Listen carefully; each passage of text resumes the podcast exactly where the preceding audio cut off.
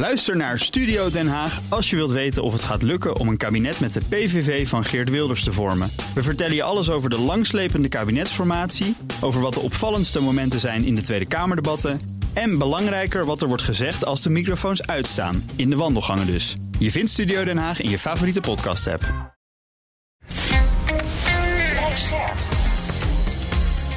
BNR Nieuwsradio. Boekenstein en de Wijk. Hugo Reitsma. Welkom bij Boekenstein en de Wijk. Het is donderdag, dag 715 van de oorlog in Oekraïne. En vandaag denken onze luisteraars weer even met ons mee. Uh, Bjorn Dekker bijvoorbeeld, die vraagt... Zou je kunnen stellen dat door het wegvallen van een aantal dictators in het Midden-Oosten tijdens de Arabische lente de wereld eigenlijk alleen maar verliezers kent? Of zijn er bevolkingsgroepen die er daadwerkelijk op vooruit zijn gegaan? Bij een dictator heb je namelijk het voordeel dat je als inwoner redelijk duidelijk hebt hoe de machtsverhoudingen liggen en ook dat dit een beetje stabiel zal blijven. Nu is het elke dag een andere puinhoop en is er ruimte voor diverse proxygroepen om de lokale bevolking het leven zuur te maken. Ja, dat is een leuke vraag. Ja, heel goede vraag. Ja. Nou, in Syrië zou je dus kunnen zeggen... Syrië is ook een product van de Arabische lente... die daar totaal mislukt is. Hè? Nou, er is een afschuwelijke oorlog ontstaan... waar ontzettend veel mensen bij zijn omgekomen. Dus daar zou je kunnen zeggen dat de Arabische lente... tot ongelooflijke destabilisering heeft geleid. Ja. Nou, hetzelfde geldt mutatis mutandis ook voor Irak. Hè? Dat is natuurlijk uh, heel Iraanse invloed is daar enorm toegenomen. maar er wordt nog steeds gevochten met IS. En nu de Amerikanen worden gedwongen bijna om daar weg te gaan, is het nog maar de vraag of die proxies daar IS nog goed aan kunnen. Uh, Egypte, daar is uh, Morsi weg. Hè? maar het gaat helemaal niet goed met het generaalsbewind daar, omdat ze niet voor economische groei kunnen zorgen. Dus op zichzelf is het waar dat als je dus een aantal dictators daar weghaalt en je krijgt er andere dictators voor terug, dat dat nog niet de stabiliteit verhoogt. Nee, ja, dat, dat, is ook zo. Kijk, weet je, eh, de Arabische lente, het woord zegt het, zegt het al. Eh, men dacht dat het een democratiseringsbeweging was. Nou, dat was al de eerste fout die in het Westen werd gemaakt, want hm. het was geen democratiseringsbeweging. Eh, de mensen gingen met pot en pannen de straat op. Uh, om te protesteren tegen de slechte levensomstandigheden. Dat is de oorspraak geweest van de Arabische lente. Alleen wij in het Westen wilden heel graag horen van een aantal oppositietypes uh, uh, in die landen dat het allemaal ging over democratie en vrijheid. Maar dat was mhm. eigenlijk totale onzin. Dus de hele framing van die Arabische lente, en ik, zelf heb ik dat woord nooit in de mond nemen, nee, willen nemen, want het waren gewoon Arabische opstanden, het waren broodoproeren. Ehm, die, die hele framing die klopte al van geen kant in het, in het Westen.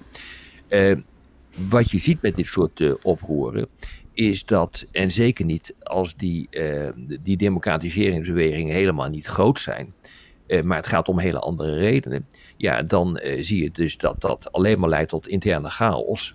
En een nieuwe sterke man als de oude al verdreven wordt, of het totale uit elkaar vallen van het land, wat bijvoorbeeld in, in Libië is gebeurd. dus het, het, het is inderdaad zo dat zo'n opstand leidt tot gewoon meer shit meer problemen in die landen, het uit elkaar vallen van landen. En als dat gebeurt, dan zie je dus dat strijdgroepen opkomen en die beginnen gebruik te maken van een machtsvacuum om zichzelf te kunnen ontplooien. Nou, dat is wat we overal in het Midden-Oosten hebben gezien. Nou, dat is niet makkelijk onder controle te krijgen. Ja.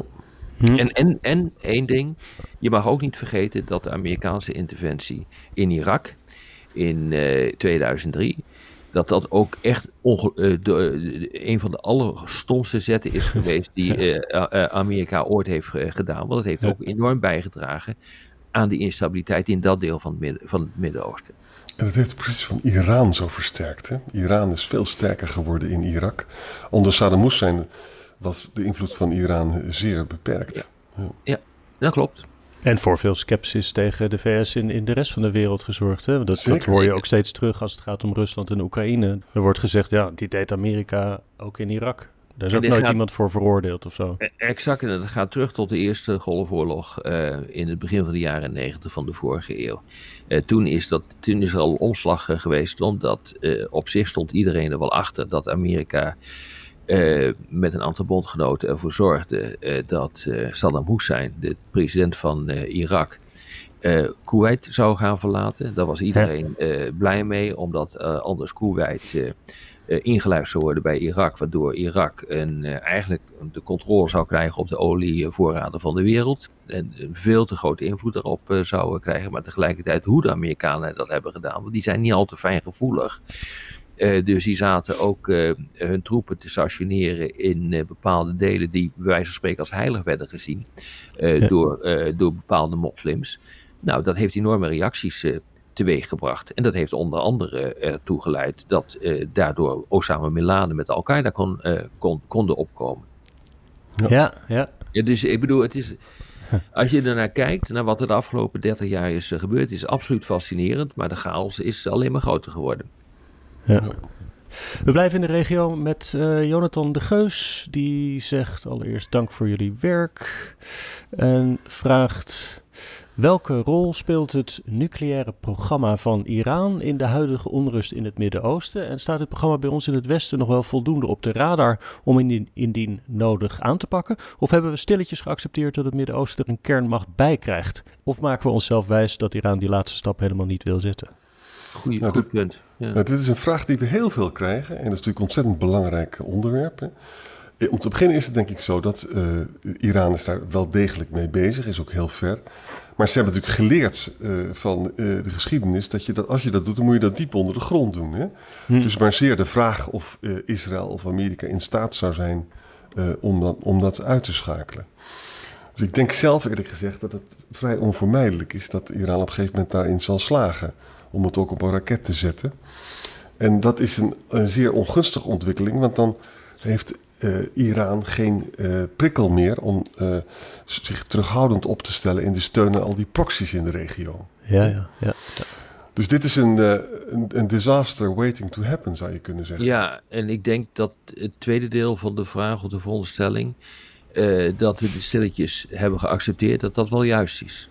Ja. Want we hebben al, al twee weken geleden hebben gezegd, of drie weken, wanneer was het, dat Iran twee weken verwijderd is van de productie van een ja. kernwapen. En dat heeft te maken met uh, de, met de verrijking van uranium. Uh, dus dat kun je meten. De, uh, de, dat, dat kan het internationale atoomenergieagentschap, die kan dat ook gewoon monitoren op een of andere manier.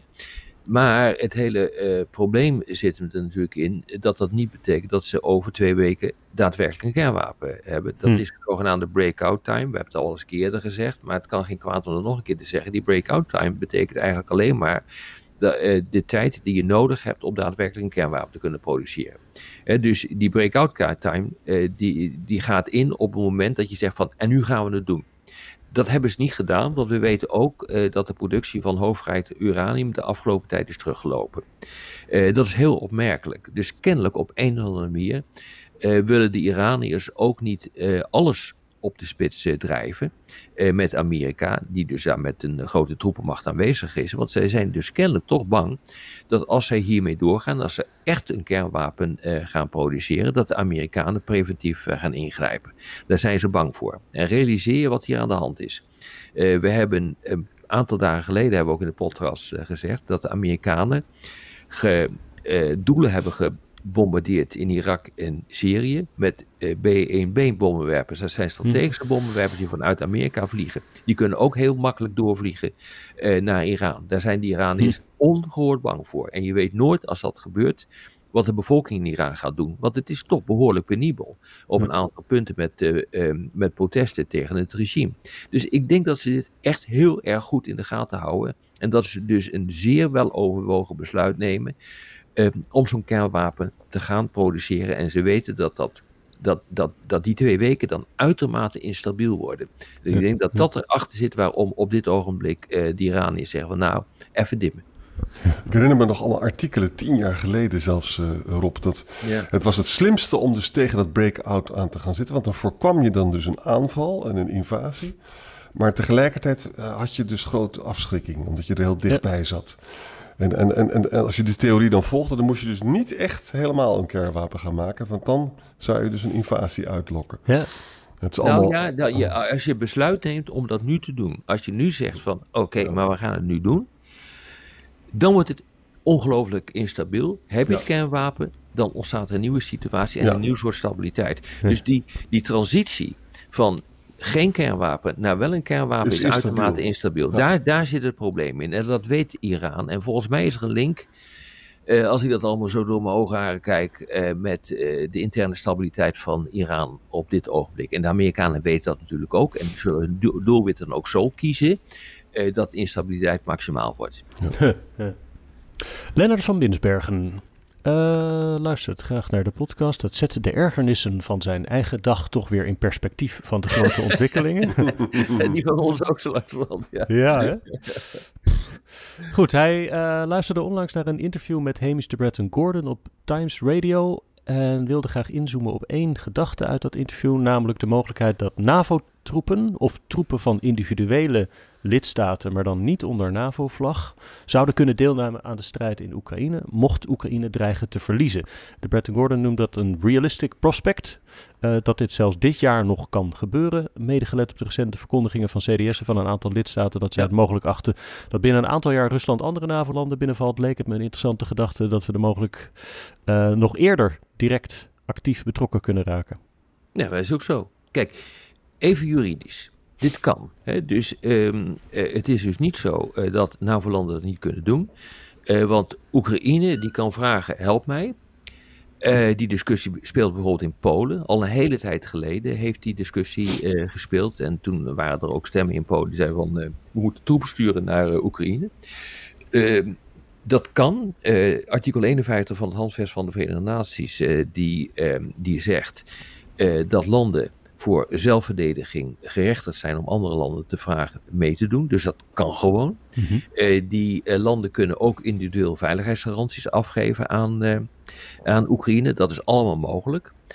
Want je krijgt die veiligheidsgaranties ja, niet echt, denk ik, voor elkaar binnen, het, binnen de NAVO zelf. Want dan moeten alle, deel, alle landen deelnemen. Nou, we, kennen, we, we kennen allemaal dat gesodemieten met Orbán. Dus die gaat hier ook eh, dicht eh, eh, voor liggen om zijn vriend Poetin niet te schofferen. Nee. En dus, nee, het kan wel. En, op, maar, maar er is één groot probleem. En, en dat is gewoon munitie en wapensystemen. Welke landen zouden dat dan moeten gaan doen? Amerika gaat het zeker niet doen. Hm. Want die wil niet in oorlog komen met, met Rusland. Want die heeft al een akkefietje in, in het Midden-Oosten. En als dat uit de klauwen loopt. en ze worden overal tegen de, eh, tegen de muur geduwd, die Amerikanen in Europa en in, eh, in het Midden-Oosten. Dan kan eh, China doorpakken in, met betrekking tot Taiwan. Dus dat gaan de Amerikanen niet doen. Nou, welke landen dan wel? De, de Duitsers zullen het nooit doen, want die kunnen dat niet. Ja. De Pistorius heeft ook weer de noodklok geluid om te zeggen van nou, dit gaat me niet lukken, want we hebben eigenlijk niks meer. We kunnen niet eens het land verdedigen. Polen zou dat kunnen doen. Mhm. Eh, maar ik vraag me af of die echt daadwerkelijk eh, eh, voldoende voorraden wapens en munitie hebben. Ze kopen wel heel veel, maar ze hebben het nog niet. Nou ja, dan, dan al dat gefrut van, van, van Nederland en België, nou, die, kunnen, die hebben alleen maar een grote mond en die kunnen helemaal niks. Nee. De Britten gaan het niet doen. De Fransen die willen het absoluut ook niet doen, want die zitten ook met hun eigen nucleaire afschrikking. Dus op het moment dat je dit gaat doen, dan moet je daar ook over gaan nadenken. Dus ik moet nog werkelijk zien eh, of er landen zijn die dit echt bereid zijn om te doen. Als je ze allemaal eens even afbelt. En het probleem is natuurlijk, stel je voor dat Polen zou besluiten om Ja, troepen Polen te is de sturen enige die dat zou naar kunnen. Donetsk. hè? Nou, dat, dat zou dus een, eh, eh, Poetin een excuus verschaffen om een raket op Polen te gooien. Hè? Nou ja, op, op, hij kan dan zeggen, ik word nu door de NAVO, eh, door de NAVO word ik nu aangevallen. Dat kan hij Ja. zeggen, want Polen is NAVO-lid. Ehm, en dan is de grote vraag, en dat is een supergok die je dan neemt. Ge- gaat er gebeuren wat jij zegt, Arend Jan, of niet? Mhm. Ja, dat is dan de inschatting die je moet maken. Het- je kunt ook zeggen van dat gaat hij niet doen. eh, Poetin, want dat betekent echt dat hij een, eh, een oorlog eh, met de NAVO aangaat. Ja, en dan, en dan ga je de nucleaire drempel over. En dat heeft alleen maar te maken met de slechte verdediging van, van de NAVO. Hoe, ja, hoe, hoe, hoe slechter de conventionele verdediging, hoe lager de nucleaire drempel. Ik bedoel, dat, dat is, daar hoef je niet echt een genie voor te zijn om dat te kunnen Mhm. bedenken. Met andere woorden, een, een raketaanval van Rusland op Polen is artikel 5. Hè? Dus Ja. dan, heeft, dan heeft dus eh, Poetin een reden om dat niet te doen. Maar die zal dat niet accepteren natuurlijk. Dat er opeens Poolse troepen meevechten in de Donetsk bijvoorbeeld. Nee, en dat is de vraag wat Amerika en eh, de andere NAVO-bondgenoten in zo'n geval gaan doen. Hè, dan krijg je een discussie die we hebben we eerder gehad. En dat is echt interessant. Jaren geleden hebben we die gehad met betrekking tot Turkije. Dus eh, Turkije die zat te rotzooien in, het, in Syrië. Ja. En Syrië die zei van we gaan een aanval uitvoeren op Turkije. Als dat gebeurt, dan is er sprake van artikel 5 situatie. Zou de rest van de NAVO, die zou Turkije moeten steunen in die aanval, eh, eh, in de verdediging tegen Syrië. Toen is er bedacht eh, dat er een onderscheid moet worden gemaakt tussen provoked en unprovoked aggression. Dus het is uitgelokte agressie en, of, of is daar geen sprake van. Als het uitgelokte agressie is, dan is de kans vrij groot dat de NAVO zegt: bekijk het maar, ook tegen Polen. eh, maar Ja, eh, ja. Dat, is jou, dat is jouw show, dus jullie doet het zelf maar. Ja, Dat zou ook nog kunnen, namelijk. dat zou ook nog kunnen. ja. Nou, ik denk dat eh, de, de ergernisjes van vandaag bij Lennart ook weer aardig in perspectief zijn geplaatst. Zeker. En van ons allemaal. Waarvoor dank. Uh, tot morgen. Tot morgen jongens. Ook Diana Matroos vind je in de BNR-app. Ja, inderdaad. Je kunt live naar mij luisteren tijdens de Big Five.